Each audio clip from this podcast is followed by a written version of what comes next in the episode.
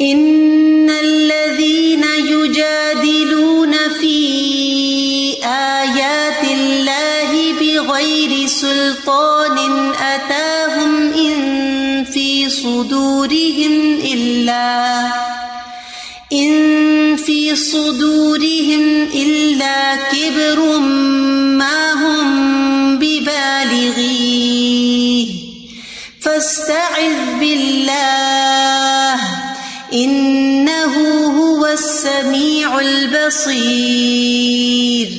بے شک وہ لوگ جو اللہ کی آیات میں بغیر کسی دلیل کے جو ان کے پاس آئی ہو جھگڑتے ہیں، ان کے سینوں میں محض بڑائی ہے جس کو وہ پہنچنے والے نہیں۔ پس آپ اللہ کی پناہ طلب کیجیے بے شک وہی خوب سننے والا، خوب دیکھنے والا ہے۔ ان الدین یوجا دلو نفی آیات اللہ۔ بے شک وہ لوگ جو اللہ کی آیات میں مجادلہ کرتے ہیں، بحث مباحثہ کرتے ہیں۔ بغیر دلیل کے بحث کرتے ہیں۔ اگر کوئی مجادلہ حق کو ثابت کرنے کے لیے کیا جائے، وہ پسندیدہ ہے۔ لیکن یہاں بغیر دلیل کے جو کرے، وہ ناپسندیدہ ہے۔ بغیر سلطان نتا ہوں، بغیر کسی دلیل کے جو ان کے پاس آئی ہو۔ اور یہ آیات اللہ کیا ہے آیات اللہ سے مراد یہاں وہ آیات ہیں جو توحید اور آخرت کے بارے میں ہے کیونکہ کفار مکہ زیادہ تر انہیں دو باتوں میں تکرار اور بحث کرتے تھے۔ اور سلطان وہ ہوتا ہے جس سے انسان کو کسی پر غلبہ حاصل ہو جائے، زور۔ ٹھیک ہے؟ سلطان بادشاہ کو بھی کہتے ہیں، قوت کو بھی کہتے ہیں۔ تو اہم بات یہ ہے کہ سلطان اس کو کہتے ہیں جس سے انسان کو قوت اور غلبہ حاصل ہو۔ اور ہر جگہ کی مناسبت سے ہی اس کا پھر کانٹیکس کے مطابق تفسیر ہوگی۔ ان فی سدور اللہ کی برن ان کے سینوں میں غرور بھرا ہوا ہے۔ یعنی حق کا انکار کرنے والے جو ہیں اور حق کے بارے میں بحث کرنے والے، غرور اور تکبر کا شکار ہیں۔ اصل میں حق کا انکار کرنے کی عام طور پر دو وجوہات ہوتی ہیں۔ ایک ظلم اور ایک الوف یعنی تکبر۔ تو ظالم کون ہوتے ہیں؟ وہ لوگ ہوتے ہیں جو اپنے مفاد کے پجاری ہوں۔ بس ان کو اپنا فائدہ دیکھنا ہوتا ہے۔ اور وہ صحیح اور غلط کا فرق نہیں کرتے، اس کے بغیر ہی زندگی بسر کرتے ہیں۔ صحیح ہے، یہ غلط جائز ہے، نہ جائز ہے، آپ کا حق بنتا ہے، نہیں بنتا، بس ہمیں اپنا فائدہ دیکھنا ہے، ہمارا فائدہ کس میں؟ چاہے دوسرے پہ کتنا ہی ظلم ڈھائے اور الوف پسند وہ لوگ ہیں جو اپنے آپ کو بڑی چیز سمجھتے ہیں یعنی تکبر کرتے ہیں۔ تو یہاں بھی کیا فرمایا گیا کہ ان کے دلوں میں تکبر بھرا ہوا ہے۔ اپنے آپ کو بڑی چیز سمجھتے اپنی عقل کو بڑا سمجھتے ہیں۔ اپنی سوچ بہت ان کو بڑی نظر آتی ہے۔ ان کو یہ ڈر ہوتا ہے کہ اگر ہم ان کی بات قبول کر لیں گے تو ہماری تو بات ہی نہیں پھر بنے گی، ہماری تو بات ہی رہ جائے گی۔ تو مکہ کے سرداروں کو، مدینہ کے یہودیوں کو سب کا یہی مسئلہ تھا۔ اور آج بھی بہت سے لوگ حق جان لینے کے بعد بھی اس کو مانتے کیوں نہیں؟ کیونکہ پھر وہ سوچتے ہیں ہمارا جو سارا لائف اسٹائل ہے، جو ہماری تھنکنگ ہے، جو ہمارا سب کچھ ہے تو پھر ختم ہی ہو جائے گا۔ پھر اس کی تو جیت ہی نہیں رہی۔ پھر ہم ہار گئے۔ اور خاص طور پر جن لوگوں کو بڑا عزت اور شہرت کا مقام ملا ہوتا ہے، ان کے لیے حق قبول کرنا اور بھی مشکل ہوتا ہے۔ جو لوگ پہلے سے مذہب کی گدیوں پہ بیٹھے ہوتے ہیں اور بڑے بڑے نام ہوتے ہیں ان کے ان کے لیے کسی دلیل کو قبول کرنا یا اپوزٹ بندے کی بات سننا وہ بہت مشکل ہوتا ہے۔ لیکن کچھ لوگ ہوتے ہیں جب حق سامنے آتا ہے تو کہتے ہیں اللہ حس حس الحق جیسے عزیز مصر کی بیوی نے کہا تھا کہ حق کھل گیا حق سامنے آ گیا ہے۔ لیکن فرعون کو حق سامنے نظر آیا، اس نے نہیں مان کے دیا۔ تو جو لوگ باطل کے ساتھ جھگڑا کرتے ہیں، ان کو اس بات پر ان کا تکبر اور خود کو دوسروں سے بڑا ثابت کرنا اور بڑا ہونے کا جو لالچ ہے، وہ اس پہ ابھارتا ہے۔ شیتان کو بھی تو یہ مسئلہ ہوا تھا نا۔ وہ اپنے آپ کو بہتر سمجھتا تھا آدم علیہ السلام سے۔ اسی لیے نہیں جھکا تھا۔ ابا وسط برا وکان من الکافرین۔ ماں ہوں بے بالغی ہی وہ اس تک پہنچنے والے نہیں ہے یعنی باطل کبھی بھی حق پہ غالب نہیں آ سکتا۔ یعنی اگر وہ جھوٹی باتوں کے ذریعے حق کو دبانے کی کوشش کرتے ہیں، تو ان کا یہ مقصد کبھی پورا نہیں ہو سکتا۔ یعنی اس طریقے سے وہ بڑائی کے مقام تک پہنچ نہیں سکتے، وہ ذلیل ہو کر رہیں گے۔ یعنی ان کو بتایا جا رہا ہے، سمجھایا جا رہا ہے کہ نبی صلی اللہ علیہ وسلم کی پیروی اگر تم لوگوں نے نہیں کی، تو اس سے تمہارا مقام اوپر نہیں جانے والا۔ یہ تھوڑے دن کی بات ہے، یہ تو ساری سرداریاں ختم ہو جائیں گی۔ اور ان سارے سرداروں کا انجام کیا ہوا تھا؟ سب کو کلیب کے کنویں میں پھینک دیا گیا تھا بدر کے دن۔ ماں ہوں بے بالغی۔ یہ بڑے بننا چاہ رہے ہیں، حق کا انکار کر کے بڑے نہیں بن سکتے۔ فستا بلّہ آپ اللہ کی پناہ لیجیے تابوز ہوتا ہے کسی کی پناہ لینا اور اس سے چمٹے رہنا۔ یعنی آپ اللہ سے ہر تکلیف سے پناہ مانگے کیونکہ اللہ کی پناہ کے علاوہ کوئی جگہ ہے ہی نہیں جو بندے کو ملے۔ کوئی دوسرا حفاظت کرنے والا نہیں ہے۔ اسی لیے کہتے آؤز کا من کا اللہ ہم؟ تجھ سے ڈرتے ہیں اور تجھ سے ڈر کے تیری ہی طرف پناہ لینے آتے ہیں۔ اور ہر متکبر سے بچنے کے لیے بھی اللہ کی پناہ لینی چاہیے۔ جیسے موسی علیہ السلام نے مانگی تھی دعا فرعون کی شر سے بچنے کے لیے۔ انی ازت بربی اور ربی کم من کل متکبر لا بیوم الحساب. تو اللہ کی جناب میں پناہ لینی چاہیے ہر متکبر کے مقابلے میں۔ جو یوم حساب پر ایمان نہیں رکھتا۔ ان سمیع البصیر، بے شک وہ خوب سننے والا، خوب دیکھنے والا ہے۔ یعنی اللہ تعالیٰ دیکھ رہا ہے، جس چیز کے ساتھ وہ آپ کو تکلیف دے رہے ہیں، وہ سن رہا ہے، جو باتیں وہ بنا رہے ہیں۔ سب اللہ سنتا ہے۔ وہ یہ نہ سمجھے کہ کسی کو پتا نہیں چلے گا ڈاج کر دیں گے دھوکا دے دیں گے، نہیں۔ جن باتوں سے بھی آپ کو تکلیف دیتے ہیں، اللہ تعالیٰ ان کو سنتے ہیں اور ان کا حساب لیں گے۔ تو اس آیت سے یہ پتا چلتا ہے کہ اگر کوئی آپ کے ساتھ بحث مباحثے پہ اتر آئے اور آپ کے ساتھ لڑائی جھگڑا شروع کر دے اور آپ سے جواب نہ بن پائے، تو اللہ کی پناہ لے کہ اللہ تو بچا مجھے۔ تیرا ہی سہارا، اصل سہارا ہے۔ تو اللہ عافیت دینے والا، پروٹیکٹ کرنے والا ہے۔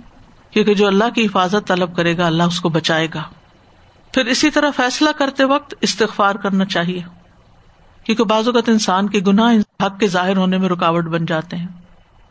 پھر تکبر کی مذمت ہے یہاں پر اس آیت میں کہ وہ انسان کو حق سے روک دیتا ہے اور پھر ان کو سمجھایا گیا ہے نیکسٹ آیت میں۔ لخلق السماوات والأرض أكبر من خلق الناس ولكن ولكن أكثر الناس لا يعلمون یقیناً آسمانوں اور زمین کا پیدا کرنا انسانوں کو پیدا کرنے سے زیادہ بڑا کام ہے، لیکن اکثر لوگ علم نہیں رکھتے۔ تو یہاں آخرت کا انکار کرنے والوں کے لیے پھر دلائل دیے جا رہے ہیں کہ تم بحث مت کرو، جھگڑا مت کرو۔ کیونکہ وہ متکبرین کہتے تھے کہ یہ کیسے ہو سکتا ہے، جب مر کے مٹی ہو جائیں گے تو پھر دوبارہ زندہ ہو یہ بات تو عقل میں آتی ہی نہیں۔ تو ان کو جھنجھوڑا جا رہا ہے کہ اللہ تعالیٰ نے اس سے بھی بڑی بڑی چیزیں پیدا کی۔ تم کیا چیز ہو آسمان کے سامنے یا زمین کے سامنے؟ تمہاری کیا ہستی ہے؟ جس رب نے یہ سب کچھ پیدا کر لیا، وہ تمہیں دوبارہ مٹی سے پیدا کر سکتا ہے۔ لیکن اکثر لوگ اس بات کا علم ہی نہیں رکھتے۔ تو اس دلیل کے ذریعے ایک طرح سے ان کو مغلوب کیا گیا ہے کہ اگر اللہ کو تم خالق سمجھتے ہو، کیونکہ وہ کہتے تھے کہ آسمان اللہ نے پیدا کیا، زمین اللہ نے پیدا کی مانتے تھے۔ تو اگر یہ مانتے ہو کہ وہ آسمان پیدا کر سکتا ہے، تو یہ کیوں نہیں مانتے کہ وہ تمہیں مرنے کے بعد دوبارہ پیدا کر سکتا ہے؟ یہ تمہیں سمجھنا کیوں مشکل ہے؟ لخل خسماوات ولردی اکبر من خلق الناس۔ انسان اس کے مقابلے میں بہت ٹائنی سی چیز ہے۔ آسمان بہت بڑی تخلیق ہے۔ انتم اشد خلق نم سما بنا تمہارا پیدا کرنا زیادہ مشکل ہے آسمان کا؟ رفا سم کہا فسبا اور پھر زمین کا بھی۔ وہ لرد آباد ازالی کا دہا تو اللہ تعالی کے لیے دوسری بار کسی کو بھی پیدا کرنا بہت آسان ہے۔ مردوں کو زندہ کرنا کچھ مشکل نہیں۔ ولا کن اکثر انا سے لایا لوں لیکن اکثر لوگ، لوگوں کی اکثریت میجورٹی علم نہیں رکھتی کہ وہ دوبارہ پیدا بھی ہو سکتے۔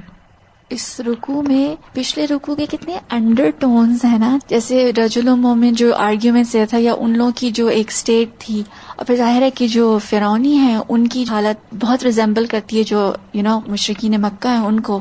So there so many like you know similarities اس میں آپ پک کر سکتے ہیں کہ کس طرح سے اللہ سبحانہ تعالیٰ جیسے سمجھا رہے ہیں انسانوں کو کہ انسان اپنے آپ کو واقعی کیا سمجھتے ہیں؟ حالانکہ کتنی بڑی کریشن ہے جو ایگزٹ کرتی ہے ہمارے اطراف میں. ویسے بڑی کوشش کری تھی مجھے کوئی ایسے کلپس مل جائیں جو کہ کمپیرزن میں مجھے لیکن سبحان اللہ ایسے ڈائریکٹ وہ نہیں تھا لیکن الگ سے یونیورس کے بارے میں تو یہ بتاتے کہ اتنی ہم نے ایڈوانسمنٹ کے باوجود only five percent we have discovered ninety five percent still کہا جاتا ہے کہ ڈارک میٹر ہے ڈارک انرجی ہے۔ We have no clue whatsoever اور ایون ہمیں خود ہی نہیں پتا اپنے بارے میں نہیں پتا استاد ہمارے جسم میں کیا کیا چیزیں ہو رہی تھی لیکن یہ جو آیت کا آخری حصہ یہ میری اٹینشن لے رہا ہے۔ کہ اکثر لوگوں کو یہ نہیں پتا کہ دوبارہ کیسے پیدا ہوتے ہیں یعنی شاید کچھ لوگوں کو پتا چل جائے کہ مرا ہوا انسان کیسے دوبارہ زندہ ہو سکے، کیونکہ انسان خود نہیں زندہ کر پا رہا نا اس کو، اس لیے وہ سمجھتا ہے کوئی بھی زندہ نہیں کر سکے گا۔ حالانکہ اللہ تعالیٰ کے لیے تو عقلی طور پر یہ مشکل ہی نہیں ہے، اگر عقل کہے کہ اللہ بڑا ہے تو وہ تو کچھ بھی کر سکتا ہے، بات ہی ختم ہو گئی۔ لیکن سائنٹیفکلی بھی یہ بات شاید کسی دن پروو ہو جائے کہ مردے دوبارہ زندہ کیے جا سکتے ہیں۔ لیکن اکثریت کو اس کا پتا نہیں ہے اس لیے وہ انکار کرے ہوئے۔ وما يستوي الأعمى والبصير والذين آمنوا وعملوا الصالحات ولا المسيء قليلا ما تتذكرون۔ اور اندھا اور دیکھنے والا برابر نہیں ہو سکتے۔ اور نہ ہی وہ لوگ جو ایمان لائے اور انہوں نے اچھے عمل کیے اور برائی کرنے والے برابر ہو سکتے ہیں۔ کتنا کم تم نصیحت پکڑتے ہو۔ یہ قیامت کے قائم ہونے کی ایک اور دلیل ہے۔ یعنی سب جانتے ہیں کہ اندھا اور بینا برابر نہیں، جو دیکھتا جو نہیں دیکھتا ایک جیسے نہیں۔ اسی طرح جو لوگ اچھے کام کرتے اور جو نہیں کرتے وہ بھی برابر نہیں۔ تو اگر قیامت کا انکار کیا جائے اور ایمان نہ لایا جائے، تو اس کا مطلب یہ ہے کہ بینا، نابینا ایک جیسے ہی اور نیک اور بد سب ایک ہی جیسے کیونکہ سب کا انجام ایک ہی ہو رہا ہے، موت۔ تو یہ تو پھر انصاف کی بات نہ ہوئی نا۔ تو آما سے مراد ایک تو لٹرلی فزیکلی نابینا اور ایک غافل شخص۔ اور بصیر سے مراد جو سمجھدار ہے، دیکھنے والا ہے۔ اور مسیح برا کرنے والا۔ قرآن مجید میں اور جگہوں پر بھی آتا ہے۔ مسل الفریقین کل آما ول اسم ول بصیر مثال ان دونوں گروہوں کی ایسے جیسے اندھا اور بہرا اور دیکھنے والا اور سننے والا۔ تو یہاں امل الصالحات جمع ہے اور مسیح جو ہے واحد ہے۔ یہ کہتے ہیں کہ قرآن مجید کے بیان کا ایک انداز ہے کہ لمبی بات کو مختصر لفظ میں بیان کر دیا گیا کہ وہ لوگ جنہوں نے کفر کیا اور برے کام کیے اس کو مسیح کے ساتھ دونوں چیزیں اس میں آ گئی کلیلم ماتا تزک کروں بہت کم تم نصیحت پکڑتے ہو۔ یعنی یہ ایسی باتیں ہیں کہ جو ہر ایک کو سمجھ میں آنے والی ہے لیکن تم سمجھ کے ہی نہیں دیتے سمجھنا ہی نہیں چاہتے۔ تو یہاں ایسی چیز کو ایک مثال سے سمجھایا گیا ہے جو نظر آتی ہے دیکھنے والا اور نہ دیکھنے والا۔ مثالوں سے اللہ تعالیٰ باتوں کو سمجھاتے ہیں جو نظر آتی ہیں چیزیں ان سے مثال دے کر۔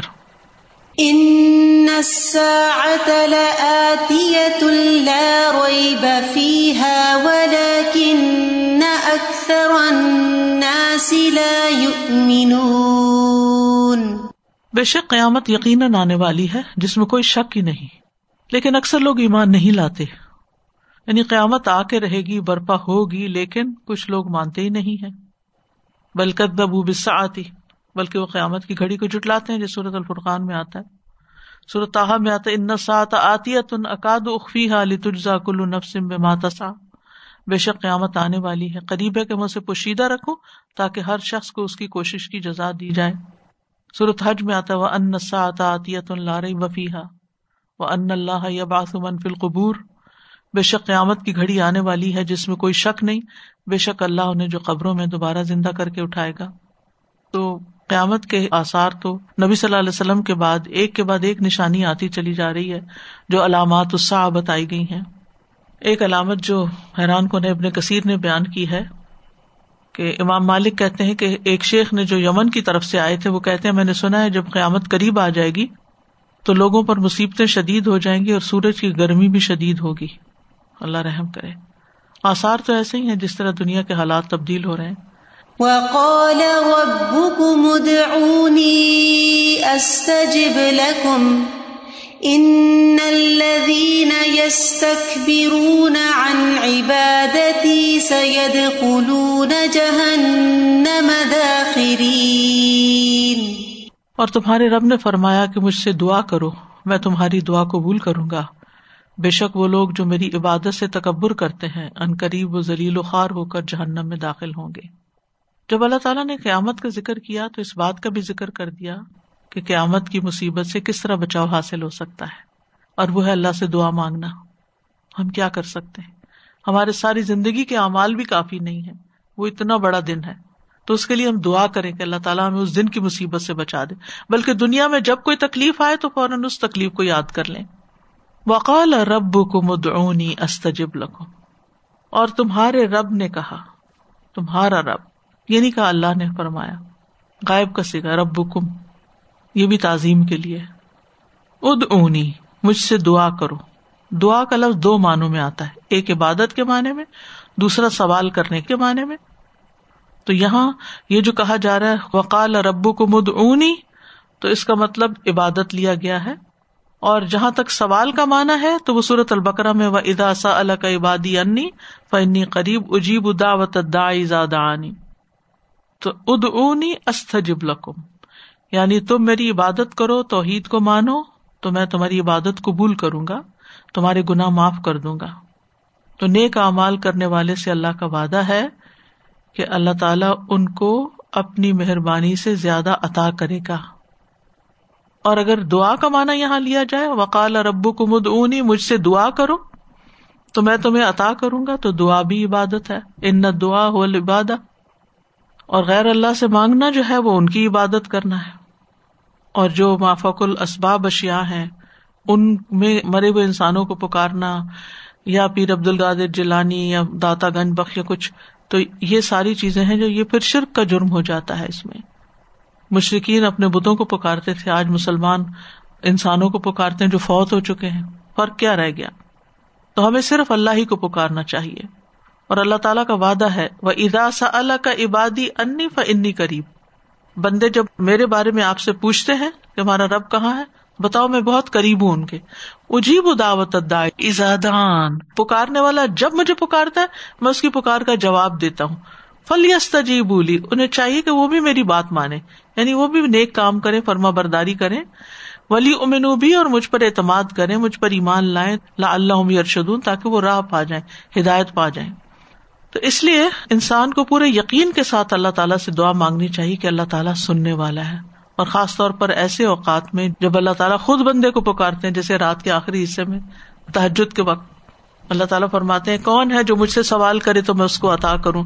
کون ہے جو مجھ سے بخش مانگے تو میں اسے بخش دوں؟ اور طلوع فجر تک یہی ہوتا رہتا ہے۔ اور جو اللہ سے نہیں مانگتا، اللہ تعالیٰ اس سے ناراض بھی ہوتا ہے۔ سفیان سوری کہا کرتے تھے، اے وہ ذات جس کو اپنے تمام بندوں میں سے وہ انسان زیادہ محبوب ہے جو اس سے مانگے اور کثرت سے مانگے، زیادہ دعا کرے۔ اے وہ ذات جس کو اپنے تمام بندوں میں وہ انسان سب سے زیادہ ناپسند ہے جو اس سے نہ مانگے۔ اے رب، تیرے سوا کوئی بھی ایسا نہیں جو بے نیاز ہو اور نہ مانگے۔ تو بات یہی ہے کہ جو اللہ سے مانگنا چھوڑ دے گا، اللہ اس سے غزب ناک ہوگا۔ اور انسان سے جو مانگنا شروع کر دے گا، تو انسان اس سے ناراض ہو جائے گا۔ لیکن سوال یہ پیدا ہوتا ہے کہ بہت دفعہ ہم دیکھتے ہیں کہ ہم مانگتے ہیں مانگتے ہیں مانگتے ہیں، لیکن ہماری دعا قبول نہیں ہو رہی ہوتی۔ اس کی کیا وجہ ہے؟ جو ہم مانگتے ہیں، وہ ہمیں نہیں ملتا۔ پہلی بات یہ ہے کہ گناہ، قطع، رحمی اور جلد بازی کی دعا قبول نہیں ہوتی، کہ جلدی مل جائے، جو ہم مانگ رہے ابھی مل جائے۔ پھر اسی طرح اگر ہمارا کھانا پینا حرام ہے تو بھی دعا قبول نہیں ہوتی۔ پھر اسی طرح ہو سکتا ہے کہ آپ نے کسی پہ کوئی ظلم کیا ہو تو ظالم کی دعا جو ہے وہ قبول نہیں ہوتی کیونکہ مظلوم اس کے خلاف بد دعا کر رہا ہوتا ہے۔ پھر یہ کہ انسان اگر دعا کرنا چھوڑ دے تو پھر کیا حاصل ہوگا؟ کچھ بھی حاصل نہیں ہوگا اس کو، کچھ بھی قبول نہیں ہوگا۔ پھر دعا قبول کرنا اللہ کی مشیت میں سے، وہ دیکھتا ہے کہ کس بندے کے حق میں کیا دینا اس کو فائدہ مند ہے۔ اور بعض اوقات اللہ تعالیٰ بندے کے لیے چاہتا ہے کہ اس کے اجر میں اضافہ ہو، لہٰذا وہ ٹھہر کے قبول کرتا تھا کہ اتنے دن مانگتا رہے مانگتا رہے مانگتا رہے۔ درجے بڑھتے رہے بڑھتے رہے بڑھتے رہے اور پھر درجے بھی بڑھ جائیں اور دعا بھی قبول ہو جائے۔ بعض اوقات اللہ تعالیٰ دعا کرنے سے مطلوبہ چیز سے بھی زیادہ بہتر عطا کرتا ہے۔ جو ہم مانگ رہے ہوتے اسے بہتر دیتا ہے۔ یا پھر آخرت کے لیے ذخیرہ کر لی جاتی ہے۔ یا اس جیسی کوئی تکلیف دور کر دی جاتی ہے۔ یا بعض اوقات اس سے بہتر کوئی چیز دی جاتی ہے اس شخص کو۔ جو وہ مانگ رہا ہوتا ہے وہ چھوٹی ہوتی ہے۔ اللہ تعالیٰ اس سے بڑی دینا چاہ رہا ہوتا ہے۔ جیسے حضرت مریم کی والدہ نے بیٹا مانگا تھا، لیکن اللہ نے ان کو بیٹی دے دی۔ اور اللہ تعالیٰ فرم سا زکر کا لنسا بیٹا بیٹی کی طرح نہیں، یہاں بیٹی جو کام کرے گی، وہ بیٹا نہیں کر سکتا۔ اللہ نے بیٹی سے جو خدمت لینی ہے، وہ بیٹا یہاں خدمت نہیں کر سکتا۔ وہ بیٹا مانگ رہی تھی اللہ نے بیٹی دے دی۔ تو وہ بہتر تھی ان کے حق میں۔ تو بہرحال، انسان کو صبر کے ساتھ مانگتے چلے جانا چاہیے کہ وہ مسلسل عبادت کی حالت ہوتی ہے، درجات کی بلندی کا وقت ہوتا ہے اور اللہ تعالی انسان کے حق میں بعض دعائیں قبول نہ کر کے بہتر کرتا ہے۔ جیسے بچے ہوتے ہیں نا، وہ ماں سے کوئی ایسی چیز مانگ بیٹھتے ہیں کہ ماں کو پتا ہوتا اگر ان کو دی، یہ تو بیمار ہے اور بیمار ہو جائیں گے۔ تو وہ پھر نہ کر کے ظلم نہیں کر رہی ہوتی، بلکہ فائدہ کر رہی ہوتی۔ ان لدین یستک برون عبادتی سید خلون جہنم داخرین۔ جو لوگ میری عبادت سے تکبر کرتے ہیں، وہ جہنم میں ذلیل و خوار ہو کے داخل ہوں گے۔ یعنی مجھ سے مانگتے نہیں، پکارتے نہیں، میری عبادت نہیں کرتے۔ اطاعت سے منہ موڑ جاتے ہیں تو پھر وہ ذلیل ہوں گے۔ داخرین، دخور سے ہے، جس کا مطلب ہوتا ہے ذلیل ہونا، حقیر ہونا۔ تو بہرحال دعائیں مانگتے رہیں، دعا کرنا عبادت ہے، عبادت کرتے رہیں۔ دعا اللہ کی حمد و ثنا سے شروع کریں دروز شریف سے شروع کریں۔ یقین سے مانگے صرف اس سے مانگے چپ کے چپ کے مانگے اونچی آواز میں بھی مانگ سکتے ہیں۔ خوب اونچے ہاتھ کھڑے کر کے مانگے۔ نبی صلی اللہ علیہ وسلم نے ایک موقع مانگے ان کے بغلوں کی سفیدی نظر آ اس طرح۔ بہت اونچے ہاتھ ہو کے۔ کیونکہ بعض اوقات ہم یوں گودی میں ہاتھ رکھ لیتے ہیں، بعض اوقات ہاتھ اٹھاتے ہی نہیں۔ بعض اوقات ہاتھ پہ ہاتھ رکھ کے ایسے کھولا ہی نہیں ہوتا ہاتھ، مانگتے ہی نہیں۔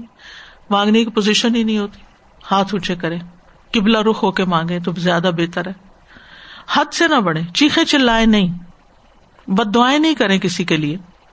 پھر قبولیت کے اوقات کا لحاظ رکھے، آزان اور اکامت کے درمیان، صف میں کھڑے ہو کے، صدقہ کرنے کے بعد، کوئی بھی نیکی کا کام کر کے جمعے کے دن آخری حصے میں، رات کو جب آنکھ کھل جائے، وہ دعا پڑھ کے لا الہ الا اللہ واد والی۔ تلاوت قرآن کے بعد ارفا کے دن، رمضان کے مہینے میں۔ اسی لیے جو اعزاز اعلیٰ کا عبادی، رمضان کی آیتوں کے بعد آئی کہ اس میں اشارہ ہے کہ روزے کی حالت میں بھی دعا قبول ہوتی ہے۔ درو شریف کے بعد اتحیات میں بیٹھے نا درو شریف کے بعد جو ہے دعائیں پڑھنا۔ جب دل بے قرار ہو، جب دل پریشان ہو، اس وقت مانگنا۔ پھر شدت سے مانگنا، پورے عزم سے مانگنا۔ پھر جن لوگوں کی دعائیں قبول ہوتی ہیں، وہ والد کی دعا، اولاد کے لیے، مظلوم کی دعا، نیک اولاد کی دعا، والدین کے لیے۔ ولاد صالح ید الہو مسافر کی دعا، عادل امام کی دعا۔ تو اس لیے انسان کو دعا کر کر کے کبھی بھی تھکنا نہیں چاہیے، بلکہ اللہ تعالی کی طرف رغبت رکھنی چاہیے اور دعا کرتے رہنا چاہیے۔ اللہ تعالیٰ کو دعا کرنا پسند ہے۔ اگر قبول نہیں بھی ہوتی تو یہ یاد رکھے کہ جو میں اس وقت کام کر رہی ہوں، وہ اللہ تعالیٰ کو بہت پسند ہے۔ لہٰذا میں یہ کام کرتی رہوں گی۔ جب اللہ چاہے گا، قبول کر لے گا۔ جب میرے حق میں بہتر ہوگا تو میری دعا سن لی جائے گی۔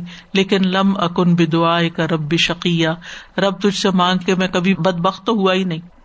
کبھی میری بدقسمتی نہیں ہوئی۔ میرے لیے اچھا ہی رہا جو بھی میں نے مانگا۔ واخر داوانا الحمد اللہ رب العالمین۔ سبحان اللہ و بحمد کا اشد اللہ اللہ اللہ انت۔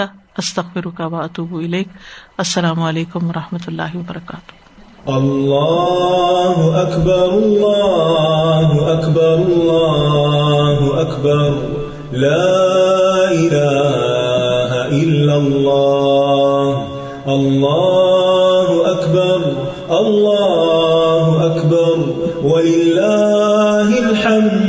الله